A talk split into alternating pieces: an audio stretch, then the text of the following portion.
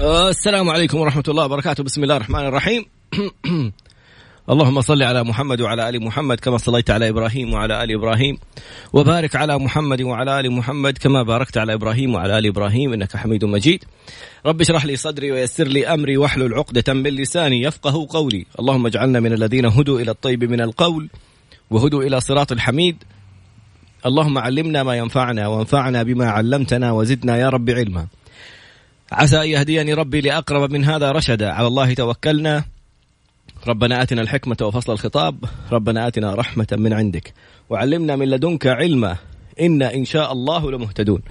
اليوم اليوم موضوع جميل جدا. ويعني يثير فضولي فيه. من الأسبوع الماضي يسألني الأسئلة على الغداء عشان يتأكد أني أنا ما عندي المعلومات. وينشر الموضوع في تويتر. والناس يجوا يسألوني وأطلع ما أعرف قدام الناس عشان هو اللي يطلع يعني ما شاء الله تبارك الله. مع المستشار القانوني والمحكم الدولي المحامي خالد أبو راشد والعنوان العريض. إذا اعتديت أو أخطأت أو أذنبت أو تجاوزت القانون وأنت في الطائرة أين تحاسب ومن يحاسبك؟ في طيارة ولا في على قوانين البلد اللي خرجت منها ولا على البلد اللي رايح فيها ولا حسب المنطقة اللي أنت قمت فيها بهذا التعدي وأنت في الهواء يحاسبك المكان اللي أنت تحت منت فاهم. مستشار القانوني المحكم الدولي خالد أبو راشد تفضل سيدي. يلا بسم الله الرحمن الرحيم. الحمد لله رب العالمين والصلاة والسلام على سيدنا محمد وعلى آله وصحبه أجمعين. أهلا وسهلا بك كطراد وبالسادة المستمعين واللي بيتابعونا في Mix FM سواء عبر الإذاعة أو مختلف وسائل التواصل الحديثة. آه نبدأ مباشرة. فعلا يا طراد إحنا اليوم في عندنا أسئلة وحلقة إن شاء الله تعالى لأول مرة حنناقش موضوع. فين جات الفكرة؟ نفسي أفهم من إيش كيف؟ من الله عز وجل. تسهيل من الله يا طراد كالآتي. طيب المواضيع كالآتي. الآن إحنا نتفق إنه أي أحد يرتكب جريمة على أرض المملكة العربية السعودية يعاقب وفق قوانين المملكة العربية السعودية. بغض النظر عن جنسيته. يعني حتى لو مثلا شخص من جنسية أوروبية ارتكب جريمة في المملكة أي جنسية؟ على قانون المملكة. وأنت سعودي في, في بلد آخر؟ حتعاقب على قوانين البلد الأخرى. جميل. شخص من شخصية أوروبية من جنسية أوروبية اعتدى على شخص من جنسية أفريقية. فين؟ على أرض المملكة. يبقى يعاقب وفقا لقوانين المملكة العربية السعودية. طيب جميل جدا. يبقى السؤال اللي يفرض نفسه. طب لو شخص ارتكب مخالفة وهو داخل الطيارة. يعاقب على أي قانون؟ هل على قانون المملكة؟ طيب مثلا لو كانت هذه الطيارة فوق دولة أخرى في أجواء دولة أخرى الفضاء الإقليمي الخاص بدولة أخرى هل يعاقب على أساس قانون العلم أو الطائرة يعني اللي يحكمها ولا يعاقب باعتبار إنه هو فوق إيش إيش قانون العلم؟ يعني خلينا نقول مثلا قانون السعودي إذا طياره سعودية مم. ولا يعاقب وفق الدولة اللي هو ارتكب المخالفة فوق أجواءها. الله. كنت أسأل. طيب في سؤال إحنا نقول لك على حسب الخطوط اللي راكبها. بدأت التفاعل جميل جدا. إحنا بنقرأ ما جاوبنا. طيب. طيب لو كانت الطيارة ما هي فوق دولة؟ في المحيط. لو كانت طياره في المحيط. حسب السمك. ما ي... حسب الحيتان. ما يتبع أي دولة. طب إيش الوضع في هذه الحالة؟ ولا ينجو من العقوبة؟ يعني إحنا أوكي اللي في الأرض إن شاء الله مسيطرين عليهم. طب اللي في الجو نتركهم؟ لا لابد تكون في قوانين. طب في سؤال آخر. طب يعني هو الآن لو كان راكب في الطيارة وجاي على السعودية مثلا ممكن يتحاسب. طب لو راكب في الطيارة السعودية ورايح لدولة أخرى مم. طب ده تحاسبه كيف؟ على فكرة صارت مرة على حالة الدولة الأخرى مثلا؟ صارت حالة يعني تخريب في أحد الطائرات اللي كانت خارجة من المملكة رايحة لأحد الدول والطيار فنان لف ورجع. رجعهم على السعودية مرة ثانية. يعني عندنا اذا إحنا عدة أمور. طيب في سؤال آخر. هل هي الجرائم اللي إحنا نعرفها فقط هي المعاقب عليها؟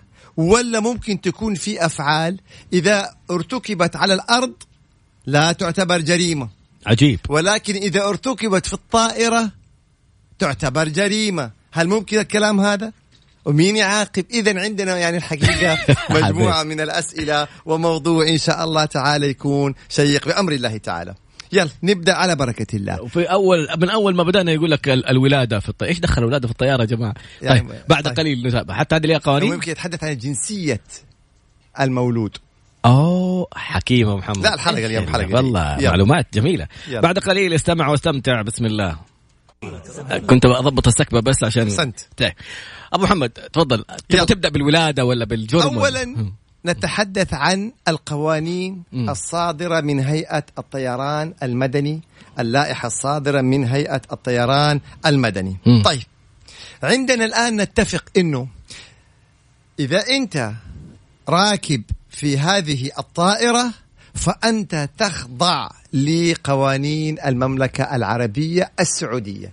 أينما كانت هذه الطائرة. نتفق إذا كنت على أرض المملكة العربية السعودية فأنت تخضع لقوانين المملكة العربية السعودية.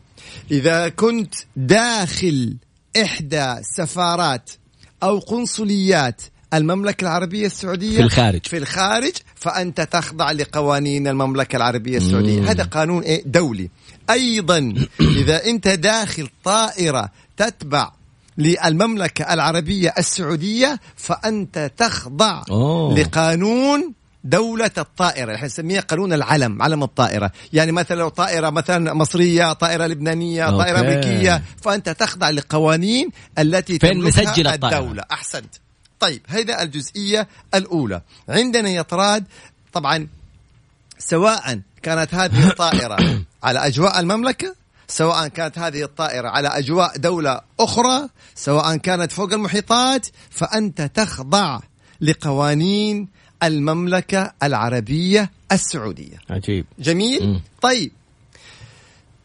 الإجراء أنه إذا أنت الطائرة جاية للمملكة وأنت ارتكبت مخالفة فسوف تجد في استقبالك رجال الأمن استقبال على مستوى هذا واذا إذا أنت على المملكة. جريمة صحيح على طائرة من طائرات المملكة مم. وواصل إلى إحدى مطارات المملكة فحيكونوا في استقبالك مم. رجال الأمن لأن الكابتن حيكون بلغ. بلغ عنك جميل. طيب السؤال لو أنا مغادر المملكة مم. وارتكبت المخالفة ولكن الطائرة حتصل إلى دولة أخرى انتربول هل نفذت من العقوبة؟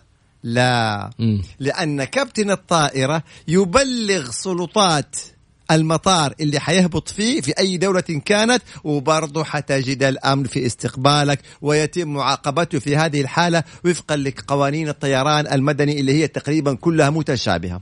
حتقول لي كيف يعني وفقا لقوانين الطيران المدني هنا إحنا نتحدث عن لائحة اللائحة الصادرة من هيئة الطيران المدني حنحدد ما هي المخالفات التي تعتبر جرائم وتصل عقوبتها إلى خمس سنوات سجن. في الحد الأقصى غرامة 500 ألف ريال. في الحد الأقصى أو إحدى هاتين العقوبتين. ترى في حلقتنا اليوم في شوية مفاجآت. مم. تمام؟ لا يجي في بالك جرائم يعني فقط جرائم. لا. أول جريمة وأنا بنص جريمة وخلوا بالكم جريمة رفض اتباع التعليمات القانونية التي يصدرها قائد الطائرة. قانونية؟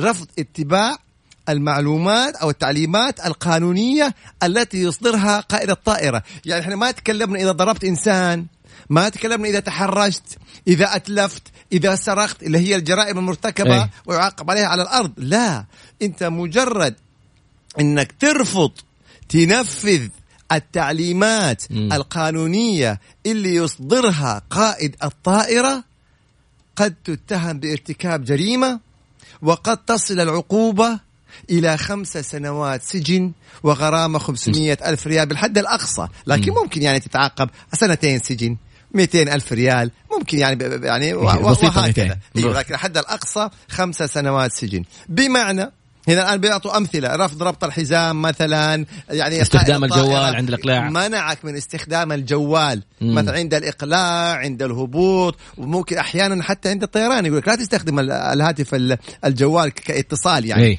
عرفت كيف ممكن مثلا وصارت قبل كده محمد حالات أي. ناس. وقفوهم وبلغوا عنهم وأجلوا إقلاع الطائرة وشخص كان له منصب مم. ونزلوه من الطائرة بالأمن العسكري ما إيش يسموه إيه. الشرطة العسكرية ولسه حيعاقب مم. انت عطلت رحلة وعطلت طائرة وخسائر مالية وضريت بالركاب. فهنا ننتبه تماما. التدخين بداخل الطائرة ما شاء الله عليهم الشباب. يعني لو تحدثنا عن التدخين تحدثنا عن مثلا ربط الحزام تحدثنا عن التحدث بالجوال تحدثنا عن الانتقال في الطائرة مثلا من درجة إلى درجة وممنوع وسويت لهم فوضى.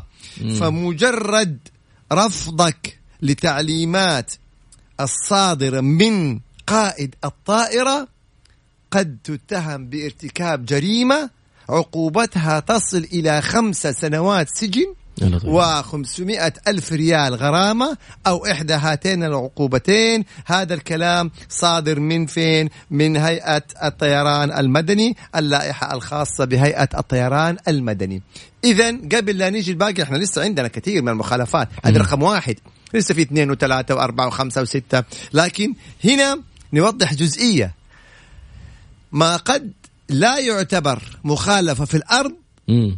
ممكن يكون جريمة في السماء الله كيف الله. بس معك ال- المصطلحات هذه المصطلحات القوية؟ يعني اليوم أنت لو ماشي في الأرض وتكلمت بالجوال هذه مشكلة إيه صحيح لو مثلا ما ربطت الحزام ما غرامة مم. لكن مو جريمة فيها تصل إلى خمس سنوات سجن مثلا على كذا كل التعليمات رجع الكرسي افتح الشباك كل هذه هذه هنا والواحد يستهتر مم. لا هذه تعليمات تتعلق بسلامة الطائرة تعليمات تتعلق بسلامة الركاب فأنت لابد أنك تحترم مهم. هذه التعليمات حتى لا تجد رجال الأمن في استقبالك وهذه حتكون مرحلة أولى لأنه بعدها حتكون في قضية وهيئة الطيران المدني تحرك دعوة جنائية ضدك أوف، أوف، أوف. وتنظر في المحكمة الجزائية. تخيل تخيل يعني لا سمح الله لو شخص دخل السجن لماذا أنت مسجون يعني تركب جريمة ما سمعت كلام المضيفة. ما سمعت كلام ال- الكابتن تخيل. فلا بد ننتبه لهذه الأمور الحساسة والدقيقة جدا. إحنا ما نتحدث عن خسائر مالية نتحدث عن سجن. لا قدر الله ويصل إلى خمس سنوات. الشباب يقولوا لك هنا رجال الأمن يستقبلوك بالورد. آه، هذه هذه سلامتهم. فهنا نأتي للحالة الأولى التي تصنف على إنها جريمة. جنائية. جنائية تخيل. اثنين ممارسة العنف البدني أو التحرش بأحد أعضاء طاقم الطائرة. يعني أنت مثلا اختلفت مع مضيف. أو اختلفت مع مضيفة رحت. إيه؟ العنف البدني يعني دفعته. ضربته تمام؟ وجو الناس أصلحوا الحمد لله إحنا في مجتمع الناس دائما بصير مضاربة اصلحوا. على بالك الموضوع انتهى؟ لا. بس توصل الرحلة حتجد إنه صار بلاغ وتجد إنه رجال الأمن في انتظارك إذا كانت الرحلة اوريدي يعني إيه خلاص. طارت يعني اقلعت بالضبط إيه. أما إذا كان في المطار فلا حيطلعوا رجال أمن وينزلوك من الطائرة فننتبه لجزئية المضاربات اللي ممكن تحصل في الطائرة مع رجال مع أعضاء الطائرة. خلينا نقول أعضاء طاقم, طاقم، الطائرة طاقم. بالضبط سواء كان تحرش. ونخلي بالكم من التحرش ها؟ تحرش يعني شخص يستظرف مم. مع مضيفة. شكلك لبسك مدري إيه. نعم لو بلغت عنك تحرش ترى فيها خمس سنين سجن وخمسمية ألف ريال غرامة. هو قد يراها استظراف. خفة دم قد يراها خفة دم مم. قد يستعرض على أصحابه. فيها خمس سنين وخمسمية ألف ريال غرامة. لو بلغت عنك هذه المضيفة إنك أنت تحرشت يبقى روح للقاضي وقتها وقول له لا يا شيخ أنا كنت أستظرف. كنت اتحدى مع أنا كنت اصحابي آه، مش عارف إيه أنا كنت كذا. إحنا نتكلم بالشفافية. يعني واحد يقول له يدي برا مثلا مطلعها برا الممر وكل شوية تخبط في المضيفة. الأمور ال- ها. هذا تحرش و... ويعني بكل المقاييس يعني لو بلغت عنكم المضيفة. شفافية والله أبو. فننتبه شفافية مطلقة. لا حياء في العلم. وهذا علم. وهذا ممكن يحصل. وهذا القانون. ممارسة عنف بدني أو تحرش البعض يقول العنف المدني معروفه مضاربة ومن هالقبيل. لا حتى التحرش. طب انت التحرش اعطيت مثال على اللمس يعني. يصل خمسة التحرش اللفظي كمان؟ يا سلام عليك. هنا جينا في رقم ثلاثة. مم. الاعتداء بالقول. الاعتداء بالقول ضد أحد أعضاء طاقم الطائرة. يعني طبعا نفس الشيء لو بنت تحرشت بمضيف نفس الشيء نفس الشيء حيكون جريمة يعاقب عليها القانون لا يفرق بين رجل وامرأة. طيب الاعتداء بالقول يعني بلاش عنف جسدي وبلاش مجرد بالقول. هنا يعتبر جريمة نفس العقوبة خمسة سنوات سجن وخمسمية ألف ريال غرامة. إذا سواء كان بالقول أو سواء كان بالملامسة أو بالجسد ترى هذه جرائم. سواء كان تحرش تتغزل في مضيفة أو, أو, أو مثلا راكبة تتغزل في مضيف يبقى ده تحرش أو السب. لأنه مم. البعض ما شاء الله عندنا لسانه يعني سليط سليط وعرفت كيف؟ يقول لك أنا عصبي لو عصبي يقول لك كلام هذا للقاضي يقول له أنا عصبي فأنت تعرف إنه هذه الجرائم إيش فيها؟ فيها دعوة جنائية تحركها هيئة الطيران المدني ثم تنظرها المحكمة الجزائية ثم يصدر حكم ثم استئناف ثم يتأيد الحكم وفي حالة تأييد الحكم يتم تنفيذه إذا كان سجن أو غرامة وتخيل هذه الإجراءات قد تأخذ سنة من الوقت. فشوف البهدلة. يعني رجال أمن يستقبلوك في المطار. محاضر بالواقعة اللي حصلت. دعوة تحركها هيئة الطيران المدني ضدك.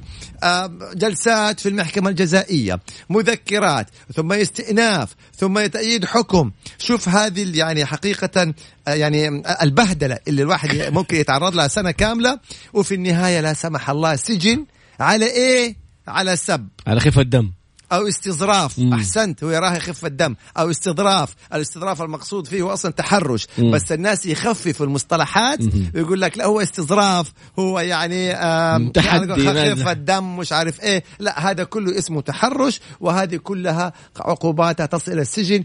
بخلاف البهدلة اللي حيتعرض لها الإنسان من إجراءات إلى أن يصل إلى مرحلات السجن. في واحد كاتب لك هنا هو ما في أقل من خمس سنين ونص مليون؟ غرامة. لا في في ممكن. لا طمنوا ممكن سنة سجن ممكن سنتين ممكن ثلاث سنين سجن. أيوه هذا أقصاها خمس سنوات. ممكن يحكموا عليه بستة شهور سجن ممكن بشهر سجن. الغرامة أقصاها 500 ألف ريال لكن ممكن أقل مثلا 400 ألف 300 ألف 200 ألف يعني ابدا. فهنا هنا الشباب بيقول أو يثبت إنها تحرشت فيه. طبعا مسألة الإثباتات هنا ممكن مدير المقصورة هو يبلغ للكابتن والكابتن يعمل البلاغ ممكن يصير محضر وفي له شهود. فهذه دائما بتكون يعني من وسائل الإثبات في مثل هذه الحالات. إذا ننتبه.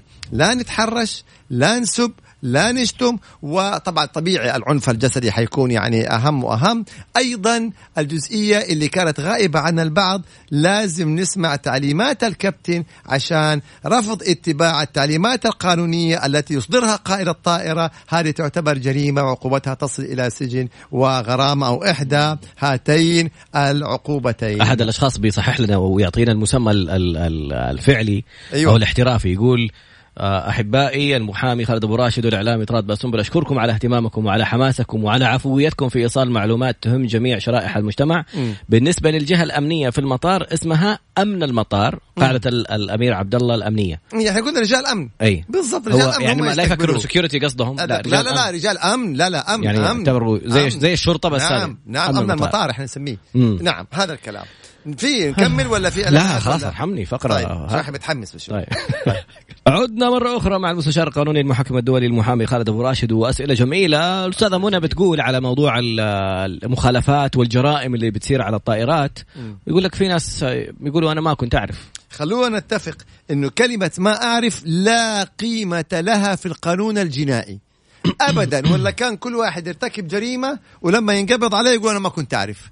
فيعني اشكرها على السؤال بس لا قيمة لها فننتبه تماما من هذه الجزئية. أيضا كان أحد الإخوان حقيقة بيسأل في الفاصل بيقول إنه هل المرأة مصدقة دائما؟ فإحنا هنا قلنا ما في شيء اسمه مصدق. لا الرجل مصدق ولا المرأة مصدقة ولا الرجل مكذب ولا المرأة مكذبة. العبرة بالإثبات. مم. اللي عنده إثبات أهلا وسهلا. ما في شيء اسمه لا مصدق ولا مكذب. ما في إثبات في تحليف اليمين. هذه الجزئية. جميل. طيب نرجع ثاني. رقم أربعة. طيب نتحدث عن الجرائم اللي عقوبتها تصل إلى 500 ألف ريال كحد أقصى. طب بس تعرف أبو محمد عشان الناس الآن. دخلوا. أيوه. بس كذا سريعا الفقرات الماضية. هي الحلقة اليوم نتكلم عن موضوع الجرائم اللي تحصل في الطائرات. بالضبط. المخالفات أحيانا اللي تحصل داخل الطائرة. نعم. فعلى أي قانون يحاكم المخطئ أو المجرم؟ مم. إذا كان في طائرة فهو يحاكم على قوانين الطائرة بلد الطائرة هذه قلنا. وإذا نزل على ال... في في أرض المطار إذا كانت الطائرة لم تقلع فهو يحاسب على قانون البلد اللي هو فيها. يتم إبلاغ سلطات هذه الدولة مم. فيتم القبض عليه ويتم تطبيق القوانين سواء في الدولة أو أغلب أغلب الدول قوانين الطيران متشابهة فيها. قلنا. إحنا بنتكلم عليها أي، الاعتداء الجسدي؟ والاعتداء اللفظي اللي هو تحرش ولا أي كلمات أو سب إحنا هنا قلنا الاعتداء آه، أو التحرش مم. سواء بالجسد أو بالقول جميل. القول ممكن يكون تحرش القول ممكن يكون اعتداء مهم. عنف يعني حلو جميل واللي قبلها كمان عدم الالتزام بتعليمات طاقم الطائرة قال لك هذه أربط الحزام. أي، أربط حزام عدل الكرسي أفتح الشباك يعطيك أحيانا لما تكون عند الب... الب... البعض يسوي مشكلة مم. يعني تقول يا أخ أربط الحزام أعتقد يشوف يا سيدي تأمرني؟ أربط الحزام أربط الحزام يعني عرفت كيف يقول لك خلاص الطيارة بتقلع أجهزة الجوال تأثر على سلامة الطائرة أثناء الإقلاع بتحصل على مشاكل التواصل نعم. بهذه الأمور يعني. عرفت كيف؟ فهذا يعتبر جريمة. طبعا ممارسه عنف البدني أو التحرش أو الاعتداء بالقول. طيب خلصنا هذه الثلاثة. لا بس في واحدة. كمان معلومة أخيرة. مم. لما تكون جالس على المخارج حقت الطائرة أحيانا المضيف يقول يبغى يسمعك. يقول إنك أنت أقرأ هذه التعليمات لأنه لا قدر الله لو صار شيء. نحتاج تكون أنت حتساعدنا. أنت في الكرسي المهم تعليمات. يسمع يقول لك قول أيوه قول أيوه سامعك لازم تنفذها لأنه مم. لو بلغ عنك دخلت في مشكلة. طيب أربعة وهذه أوجهها للناس اللي البعض يعني اللي هو آه، طالع من الطيارة يأخذ مقتنيات الطائرة يشيل الشكا... السكاكين الشوك آه، صابون. صابون مش عارف إيه ال- الأغطية آه البطانية حقتهم جيدة بطانيات مم. مش عارف إيه مخدة. يعني والله يقول لك يا أخي أنا هذه عادة عندي عادة طبيعة أنا أحب وأنا خارج آخذ ذكرى ذكرى هذه فيها خمس سنوات سجن و500 ألف ريال غرامة أوف. عشان كذا إحنا بنقول حلقتنا فيها شوية مفاجآت هذه سرقة تعتبر؟ أنا حسألك وأنت جاوب إيه. أنا حقرأ القانون. وأنت فسرها قانون رقم أربعة ماذا يقول؟ طبعا هذه الهيئة القوانين اللي صادرة من هيئة الطيران المدني. يقول سرقة ممتلكات الطائرة. طيب هنا فسر لي. إيش ممكن نسرق من الطائرة؟ حتشيل كرسي مثلا ولا نفاية إيش ممكن؟ حن- حنسرق الكرسي؟ إذا ممتلك ال- الأغطية من مقتنيات الطائرة ولا ممتلكات الطائرة؟ ال- مخدات. المخدات ال- ال- قول معايا الشوك والسكاكين والملاعق الصحون هذه الأمور هذه حق الطائرة ولا حق ممتلكات الطائرة؟ الشطة تأخذها أنت تأخذها أنت بإيه؟ بحق إيه؟ مدمنين التباسكو. يعني عرفت كيف؟ فاذا هنا شوف كيف إحنا أحيانا نشوف أمور بسيطة لكن ممكن توجه ليك تهمة السرقة. سرقه ممتلكات الطائرة. مم. غير الهدايا اللي يعطوك إياها هي الشنطة إيه. دي الصغيرة اللي إيه. يعطوا لك هي هم أعطوك هي يبقى دي. هدية مم. تمام الأكل هذا لك المجلات هي في الأصل لك. عرفت كيف لكن ما تيجي تاخذ لي أغطية والمخدات ومثلا الأدوات الطبخ والأدوات الأكل ولا الدلة ولا يا سيدي هذه مقتنيات الطائرة هذه حق الدولة انت مو من حقك انك انت تاخذ هذه. هنا يقول لي طيب وإذا أخذتها بالغلط أثبت. يلا. أثبت. والله لصقت فيا أخذتها بالغلط. بالضبط. طبعا إحنا هنا ما بنتوسع. يعني أحد آخذ مع غطا ولا بطانية ولا كذا. إحنا نتحدث القانون. وطبعا على أرض الواقع ممكن تكون في مراعاة لأمور معينة. بس لو حبوا يعني يغلسوا أو يدققوا. وهذا حق. تمام؟ يقول لك أنت سرقت والله محمد، الطائرة. اقتراحات جميلة. بيقول ليش ما تكتب هذه المعلومات على على التذاكر ولا في في المجلات والله أنا؟ أتفق أنا أتفق لأنه فعلا في ناس كثير ما يجي في بالهم شيء هذا. مم. أنا ما أسمع كلام المكتب ال- الكابتن ادخل السجن. يعني ما- يجي في بال أحد تمام؟ أنا عجبتني ال- الشوك ولا عجبتني ال- ال- البطانية ولا المخدة أبغى ذكرى من الرحلة تمام؟ يعني أعتبر سرقت مقتنيات طائرة. القانون نعم سرقت مقتنيات طائرة. يلا هذه جزئية مهمة. أو سرقت أحد الركاب على متن الطائرة. طبيعي إنه هذه جريمة. طبيعي إنه هذه جريمة. هنا يقول لك السماعة طيب يعطونا هي في الطيارة. اللي يعطوكم هو لكم أنتم كهدية أهلا وسهلا. فنرجع تاني. أو سرقت أحد الركاب. طبيعي. إذا أنت سرقت أحد الركاب يعني على الطيارة، طيب. هذه بالضبط جريمة. تصل عقوبتها إلى خمس سنوات. سجن كحد أقصى و500 ألف ريال كحد أقصى. أو إحدى هاتين العقوبتين. طيب. خمسة تناول الكحول. يشرب خمرة. مم. حتقول لها هذه يعني الحمد لله في طياراتنا في السعودية. ما في. تمنع الخمور وما فيها خمور. يا سيدي خلينا نفترض إنه أحد هرب. مم. هرب له خمرة واطمن إنه ابتعد عن أجواء المملكة وإيه؟ وأداها والعياذ بالله يشرب ويخمر. ثق تماما حيجد رجال الأمن في انتظاره. لا يفكر إنه يعني طبعا اللي ما يخاف من ربنا. يعني اسمها. يشرب ويسكر. أيوه. يشرب ويخبر هو إيه. ما يخبر هو إيه. هو يسكر. أنت تعرف هي الأصل الأصل هي خمرة. هذه المصطلحات يا طراد والله أشكرك على على هذا إنه البعض يبسط الأمور هي خمر هي خمرة أوكي. تمام؟ وشوف ال- ال- الواقع غير. زي مثلا الآن يقول لك والله معلين نتكلم بصراحه وشفافيه. يجي يقول لك والله والعياذ بالله أنا نمت مع فلانة. لا. هو زنا أنت زنيت. مم. فهنا الفرق مم. لأنه والعياذ بالله يخفف المصطلحات غير بصراحه عشان لا يقول ال... يقول لك أنا مارست الحب لا يا حبيبي أنت زاني وما وارتكبت جريمة الزنا مم. هذا هو المصطلح عشان ربنا عز وجل في النهاية يعني آه، حدد لنا حدود فننتبه من تبسيط هذه المصطلحات. هذا ما هو؟ والله أنا أنا شارب وعالي ومزاجي عالي. لا يا سيدي أنت إنسان شربت خمر والعياذ بالله ويقوم عليك الحد. أنا والله ما مارست الحب ولا نمت لا أنت زنيت. والله آه، يعني عليك. ارتكبت جريمة الزنا والله يسر لك. قبل ما نطلع الفاصل. هذه المصطلحات. مهمة ننطقها بشكلها الصحيح. جميل. كل هذه اللفة الآن وجمالها ما شاء الله تبارك الله المعلومات التفصيلية. باقي باقي لا لا. لا أنا أقصد عليك أنت. الآن الكلمة هذه كلها الآن تغير الموضوع عشان لا نرجع نركز على كلمة يشرب ويخمر. هو ما يخمر هو آه. يسكر. ال- ال- الخمرة هي المادة. لا دقيق الحقيقة. والله. لا دقيق أخي دقيق ما شاء الله عليك. طيب يا سيدي. بعد الفاصل طيب. ودخل في ال... آه. الله. إيه. عدنا مرة أخرى مع المستشار القانوني المحكم الدولي المحامي خالد أبو راشد. وتحدثنا في الفقرات الماضية عن الجرائم اللي يرتكبها بعض الأشخاص بجهلهم في الطائرات والعقوبات المترتبة عليها. نتابع وصلنا المادة الخامسة وانتهينا منها. طيب إحنا بعدين نرجع نتذكر بشكل سريع جدا. أو تنا إحنا قلنا اللي الذي يشرب الخمره في الطائرة. اثنين أو العقاقير المخدرة. مم.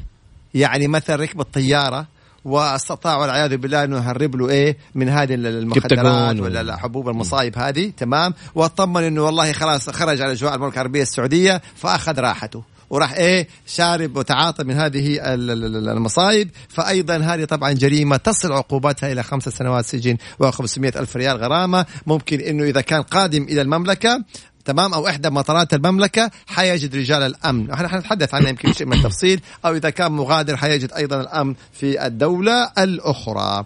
السؤال الجميل قبل لا نتحدث عن الحالة السادسة هنا البعض بيقول لي طيب لو تنازلت لو اصطلحنا يعني أنا مثلا يقول لو أنا راكب وتحرشت بمضيفة وصار علي البلاغ وبعدين استسمحتها واصطلحنا والأمور هذه كلها. ومن قال أننا نتحدث عن الحق الخاص. مم. كل ما نتحدث عنه هذا حق عام. حق الدولة حق حق الحكومة. الدولة غير الحق الخاص. يعني هذه العقوبات كلها نتحدث عنها في الحق العام. بمعنى انت لو ضربت واحد فوق الطائرة مم. آه، داخل الطائرة تمام؟ و أو تحرشت بمضيفة مثلا في الطائرة أو مثلا سر... آه، لا السرقة هذه خلاص بس حق عام. من هالقبيل فأنت حتحرك ضدك دعوة جنائية هيئة الطيران المدني وهذه العقوبات في الحق العام. هذه الخمس سنين والنص و- مليون. أيوه هذا بس حق عام. أيضا باقي. المضيف اللي تحرشت فيها أو المضيف اللي تحرشت فيه أو اللي أنت اعتديت عليه هذا له حق خاص. والحق إضافي. الخاص إضا- يض- اضافي تعزير شرعا يعني ممكن فيها سجن وجلد يعني ممكن واحد يعني قام بسب. مضيف مثلا حيجد عقوبة في الحق العام من سجن وغرامة بموجب هذا النظام. والمختص في المحاكم الجزائية وحق ثم خاص. يجد عقوبة في الحق الخاص جلد وسجن سجن وجلد يعني ممكن المخالفة ممكن ممكن سجن وغرامة وجلد يا لطيف إيش باقي؟ خلص ختمها آه، كل العقوبات. أخذها في مخالفة على الطائرة. فننتبه حتى لو صار التنازل في الحق الخاص نتحدث عن عقوبات الحق العام. هنا بيقولوا هي تحرشت فيك. عندنا نظام التحرش يطبق فيها نظام التحرش لو السعودي. لو المضيفة أو المضيف طبعا طبعا. طب أحيانا يأس- هذا سؤال جميل. مم. يقول لك المضيف يقول لك بتقدر تأخذ الحاجة هذه معك. يعني مثلا خلاص انتهينا آه. أوكي. إذا بموافقة الشخص المفوض مم. يبقى قضي الأمر انتهينا إذا أنا الحمد لله رب العالمين جميل. طيب نأتي للحالة الأخيرة وهي الإبلاغ عن معلومات غير صحيحة تؤثر على سلامة الطائرة يعني جاي انت رايح تقول لهم والله أنا اعطيتهم معلومات وكانوا في مشكلة في الطائرة ولا في وخليت الطائرة يعني مثلا ممكن تغير سيرها وتنزل في أقرب مم. مطار بلاغ لهم كاذب، كيدي. كاذب عملت لهم كذا أيضا هذه تعتبر جريمة هذه ما فيها استظراف ما فيها مزح ما فيها أمور طبعا هذه فيها يعني رعب كبير وفيها حتى خسائر زي اللي جابوه هذاك وفيها- اللي قال له معايا قنبلة وطلع في النهاية بس بيخوفهم عشان بيمزح هذا إيه. يخليه خمس سنوات لما يعرف كيف الأمور المزح خفة هذه؟ الدم. غير الغرامة المالية. اذا نتحدث عن عقوبات في الحق العام غير الحق الخاص. في أمور كثيرة يا طراد ما كنا يعني بننتبه لها على سبيل المثال. لا هنا مثلا ادعاء المرض. والله إذا ثبت إنه كذاب وخلى الطائرة مثلا آه تهبط. في أقرب مطار لا. إذا في الطائرة ماشي لكن مثلا إذا قال من عندي حالة طارئة والطائرة اضطرت أنها تنزل في أقرب مطار وليس هو المطار المقصود مم. عشان هذه الحالة وثبت أنه كذاب طبعا طبعا أنت خسارة وتأخير ورسوم ومشاكل سبب للطائرة طبعاً. فيعاقب. بس إذا ثبت طبعا إذا ثبت إنه كذاب يعني. مو إذا كان من جد الرجل تعبان أو من هذا القبيل. اذا خلينا نختصر حلقة اليوم وإحنا نوضح. إيوه نعم لابد من التأثير على الرحلة بالضبط إنه يكون أثرت على سلامة الرحلة وسلامة ال- يعني الطائرة بصفة عامة.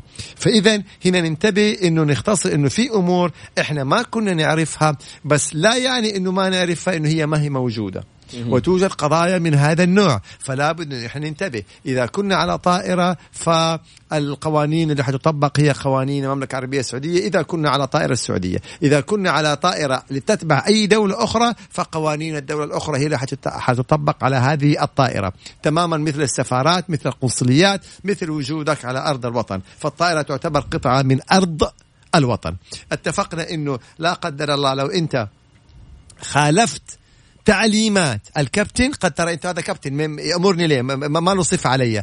تصل العقوبة زي ما اتفقنا فيها عقوبات. إذا أنت مارست العنف البدني يعني إذا أنت ضربت أو اعتديت على مضيفة ولا مضيف أو أحد أعضاء الطائرة أو اتحرشت اللي يسميه البعض معاكسة أو غزل أو استظراف عاد يسميها زي ما يعني يسميها. فايضا هذه فيها عقوبة كبيرة جدا. أيضا إذا سبيت أو شتمت البعض يعني آه، يعني في لسانه فالت يعني. فايضا فيها جرائم. طبعا إذا سرقت ممتلكات الطائرة فننتبه تماما. ما في شيء اسمه والله أنا أخذها يعني آه، ذكرى أخذها مسافر هذه مقتنيات الطائرة. ما تأخذ شيء من مقتنيات الطائرة إلا إذا ق- طاقم الطائر أعطاك هي. المجلات الجرايد ال يعني ال قول معي اطراد الشنطة ذي اللي يعطوا لك. هدية كذا إيه حتى جرائد ممكن ممكن تمام أيضا إذا جينا في مسألة تناول الكحول أو العقاقير المخدرة مم. طبعا أيضا هذه تعتبر جريمة طب محمد في طيران يكون عندهم. مسموح خلاص كيفهم اذا انت راكب على في طائرة أخرى يبقى تتبع للدولة الأخرى. قد تكون نجيت نجيت من عقوبة دنيوية بس لن تنجو من. عقوبة الآخرة. حكيمة والمفترض هذا ال- الأهم اللي إحنا ننظر إليه. طبعا هذه القوانين بموجب هيئة الطيران المدني اللائحة الصادرة من هيئة الطيران المدني لأي طائرات مسجلة في هذه الهيئة. المحاكم الجزائية هي المحاكم المختصة. حتى لو أنت كنت مسافر إلى دولة أجنبية في هذه الحالة كابتن الطائرة يبلغ الدولة الأجنبية فالدولة الأجنبية ترسل رجال الأمن ويتم القبض على الشخص اللي خالف حتى وإن كان داخل طائرة سعودية وثم يعاقب. يعني اللي يخالف يعاقب يعاقب سواء كان قادم إلى المملكة أو مغادر إلى أي دولة أخرى. الزول يسألك- هذه الإيه الجزئيات. السيد محمد خلف الله يقول أخونا من السودان يتابعنا وما شاء الله مشارك دائم يقول لو كنت أنا آه، يعني شاهدت موقف مخل بالأداب العامة بين شخصين مم. وفي الطائرة بلغ أبلغ مين؟ بلغ الكابتن بلغ أيوة. المضيف بلغ أي أحد من طاقم الطائرة طيب. يعملوا محضر على طول ويقول لك إذا جابوا لي شراب آه، يعني كحولي وأنا ما انتبهت وحسبه عصير عنب وسكرت وخمرت هو والله كاتب خمرت والله ما قلت له قل له عند الله عز وجل يعني لا يا شباب هذه الأمور لا نجلس فيها لا حقيقي. ترى. شوف إذا كان فعلا الانسان شارب وهو ما يعرف طبعا أيوه. خلاص إذا ما يعرف كيف يعني هذا بن... إنما الأعمال بالنيات أيوه. في حديث. أنت طيب شربت لك أول شربه ما لاحظت يعني العنب الثانية محمد. خلصتها الصلاة على النبي وبعدين تقول لي ما كنت أدري طيب يا حبيبنا يا أخونا الكريم برضو الواحد يعني في أمور معينة يعني طيب فنرجع تاني ونقول إنه هذه بالنسبة للعقوبات عندنا الآن أعتقد ربع ساعة ولا أقل أيوة، إذا. كان في أي أسئلة في أسئلة والله. كثيرة بصراحة أيوة، يلا نبدأ خلينا ناخذهم. قبل ما نطلع الفاصل عشان عليها. عشان لا تقول لي بعدين طيب هنا واحد يقول لي حقوق الراكب أتحداك تجاوب طب يعني ليه يعني؟ طيب ما إحنا حنعمل حلقة إن شاء الله تعالى عن حقوق الراكب وأيضا الهيئة وحتى في التذكرة حقتك اللي أنت تشتريها بتجد فيها حقوق لك كثيرة جدا. إذا فقدت الشنط إذا مثلا حصل لك ضرر في الطائرة إذا تأخرت الرحلة ساعات معينة دي كلها حقوق للراكب. ما يبغى لها يعني إنه الواحد يعني أتحداك تجاوب لا المسألة بسيطة. الله، شوف. لها حلقة يا سيدي. شوف شوف اللي جالس الناس تتغزل وتمدح في أبو أيوة. محمد. هذا الكلام. هذا أرفع الناس لك يعني- القبعه احتراما يا أستاذ خالد على لفتاتك الدينية وحرصك على عقوبة الدين قبل عقوبة الدنيا. فتقبل شكري وتقديري. أخوك يونس الوالي من ما الله يحفظك أخويا يونس. هذا واجب. هذا واجب علينا كلنا يعني. الله الحمد لله يا رب. شكرا أستاذ يونس. الله يكرمك يا رب. في أبو محمد ثلاثة أسئلة أربع أسئلة سريعة يلا قبل الفاصل. نبدأ نأخذ الاسئله يلا. آه عنده حكم على أحد الجامعات برد رسوم ال- الدراسة اللي دفعها وما تنفذ الحكم. فين يروح؟ طيب. محكمة التنفيذ؟ ممكن. مم. ممكن يقدم يعني دائما إذا عندك حكم في في الأحكام هي على محكمة التنفيذ على طول. تأخذ الحكم تطلع فيه على محكمة التنفيذ يلزموهم فيه. وإذا ما تم التنفيذ يقدم لخادم الحرمين. نعم إنه هذه جاي يحكم يوم ما نفذت. جميل. نعم. آه، لم أستلم راتبي وما في عقد يعني بيني وبين الشغل اللي أنا أشتغل فيه. ما عندي عقد مع الشركة وأشتغل معاهم طيب مثلا نص نظام العمل على إثبات يحق للعامل أن يثبت العلاقة التعاقدية بأي وسيلة من وسائل الإثبات. يعني إذا أنت ما عندك عقد عمل طيب ما في شهود مثلا؟ الراتب لما كان يجيك مثلا كان بشيكات ولا كان بينزل في حسابك؟ مثلا ما في مراسلات سندات. بينك وبين الشركة سندات زملاء، شهود. بطاقة رسمية من الشركة شهود. يعني أثبت علاقتك الوظيفية بأي وسيلة من وسائل الإثبات أحمد يقول قدمت خدمات ترجمة وخدمات استشارية لشخص مم. ويقول لي حولت لك المبلغ وشوف السند حق التحويل ومزور سند تحويل وما وصلني شيء يقول في حسابي خلاص ما يعني قدم دعوة ضده فين؟ وطالب في المحكمة العامة وطالب بأتعابك بالكامل وعليه أن يثبت أنه. حول لك المبلغ فإذا ما استطاع أن يثبت يحكم لك بأمر الله تعالى هل النص حق اليمين الحلف اليمين إيه؟ أنا ما أسمع يعني تفضل استطراد أنت بعد الفاصل خليك بعد الفاصل. طيب يعني المفروض أبو محمد لما عشان أستاذ. طيب نص اليمين حافظوا أنت نص اليمين؟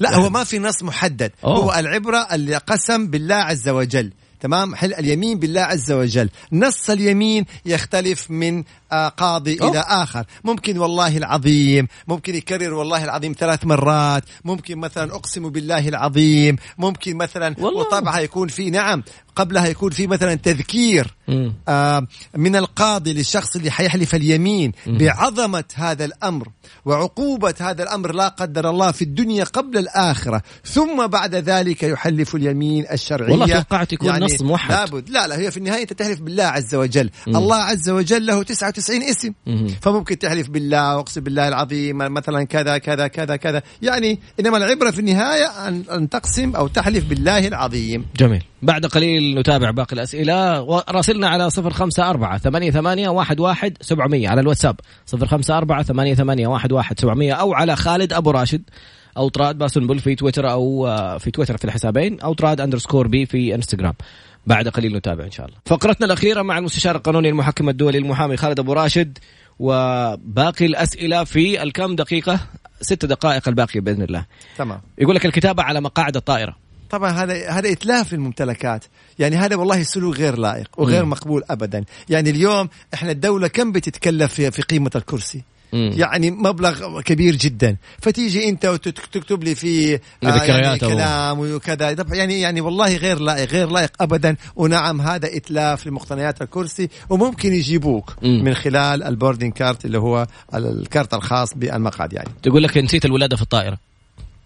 كيف؟ تقول لك نسيت الولادة في الطائرة. آه لا تقول نسي نسي الولادة في الطائرة. انت قلت إنه الولادة في الطائرة. آه الولادة في الطائرة. هذه ما هي جريمة. يعني نتكلم عن الجرائم العقوبات إذا ولدت بالطائرة الله ييسر لها يا رب يبارك لها. أكيد عاد كل خطوط طيران لها يعني إيه طريقة اللي يدوها تذاكر ولا يدوا له مثلا يعني. يعتمد على حسب كل خطوط طيران يعني. لكن ما هي جريمة ابدا يعني. شخص فصل موظف من عنده قبل سنتين بموافقة الموظف وانتهى الموضوع. مم. يقول بعد سنتين ألاقي حكم من المحكمة عماليه بأنه مطالبة باجازاته وراتب متأخرة. قضية ولا حكم؟ هنا هو في كاتب فرق. حكم. لا الأصح إنه هي قضية مقامة ضده. أوكي. أول حاجة يحضر ويوضح إنه انتهت العلاقة بالتراضي. ويوضح إنه عدى على العلاقة العماليه سنتين. لأنه ما ينظر فيها العمل ينص إنه سنة واحدة إلا إذا قدم عذر يعني يقبل القضاء وتنظر القضية. بس يوضح إنه هي بناء على التراضي يعني. بس في نقطة مهمة أبو محمد. يعني أنا لو لي حقوق وأنت قلت لي بالتراضي بالتراضي خلتني أوقع. بعدين اكت- اكتشفت إنه لي إجازات ولي أيوه يبقى هذه حسب التفاصيل. انت عامل مخالصة ليه إذا كان قبل التوقيع فالتنازل هذا غير مقبول. أوه. ولا يؤخذ به ولا يعتد حتى به لو وقعت. نعم طالما لا زلت تعمل لدى صاحب العمل مم. حتى وإن تنازلت عن حق من حقوقك حسب المادة 7 و8 من نظام العمل. تمام؟ فيبطل هذا التنازل. مم. ليه؟ لأنه تحت تأثير أنت تحت صاحب العمل. مم. لكن لو انتهت العلاقة العمالية وبعد انتهاء العلاقة العمالية جاي انت متنازل أو عامل مخالصة هنا يختلف الوضع مم. لما كنت موظف قلنا إنه التنازل حقك باطل ليه؟ لأنه ممكن مديرك ضغط عليك، صاحب. العمل ضغط عليك، لكن انت انفصلت أو استقلت كده كده ما خلاص صار في أحد ضاغط عليك، مهم. طب متنازل ليه؟ يبقى هنا يفرق كثير جدا، هل هذا التنازل تم قبل العلاقه قبل انتهاء العلاقة العمالية ولا بعد انتهاء العلاقة العمالية؟ جميل. هذه جزئية جدا مهمة يا سلام عليك يبطل أي إبراء أو مصالحة أثناء سريان عقد العمل شكرا للزميل العزيز نبيل بن صالح أعطانا. على طول نص المادة مباشرة يبطل إيه؟ يبطل أي تنازل أو إبراء أثناء سريان عقد العمل. عجيب، والله معلومات. المادة 7 و8 والله ماني متذكرها إنما تجدوها في نظام العمل. هذه هنا بيقول سلفت واحد فلوس وليس هناك سند بيننا ولم يسددها. ما أمام غير إنك أنت. نشوف سلفت الفلوس هذه كيف؟ بشيك يبقى جيب صورة الشيك الحمد لله. بحوالة يبقى هات صورة الحوالة والحمد لله ثبت الموضوع. في شهود كان بها. ولا هذا ولا هذا ولا هذا. الأمر لله. ما قدامه غير تحليف اليمين. لذلك نعيد ونزيد ونكرر. تعاملاتكم المالية ثبتوها بشيكات ب آه، آه، مثلا من خلال حوالات بشهود. يعني عشان لا نقع في مثل هذا الأمر. والله أبو محمد عندي سؤال حزين شوية.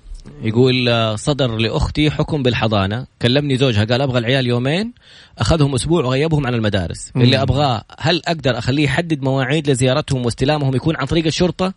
وعندي حكم نفقة كيف طريقة محكمة التنفيذ؟ هل آه، يتم التحويل؟ طيب اولا إذا صدر لها حكم نهائي فتتقدم إلى إيه محكمة التنفيذ على طول عشان تنفيذ هذا الحكم. هذه جزئية دائما يعني سؤال جدا مهم وإحنا هنناقشه بشكل سريع جدا.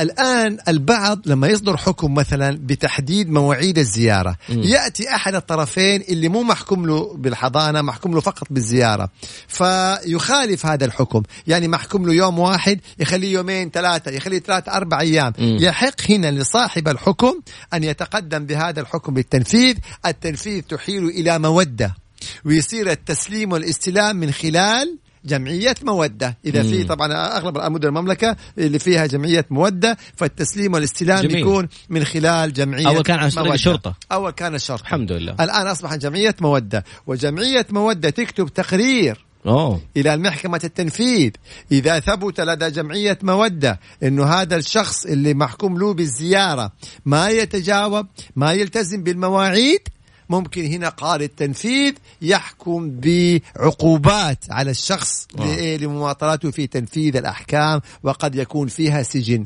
إذا نقدم على التنفيذ التنفيذ يحول على مودة مودة تتولى التسليم والاستلام اللي يماطل مودة تكتب تقرير لقاضي التنفيذ قاضي التنفيذ ممكن يعاقب هذا الم...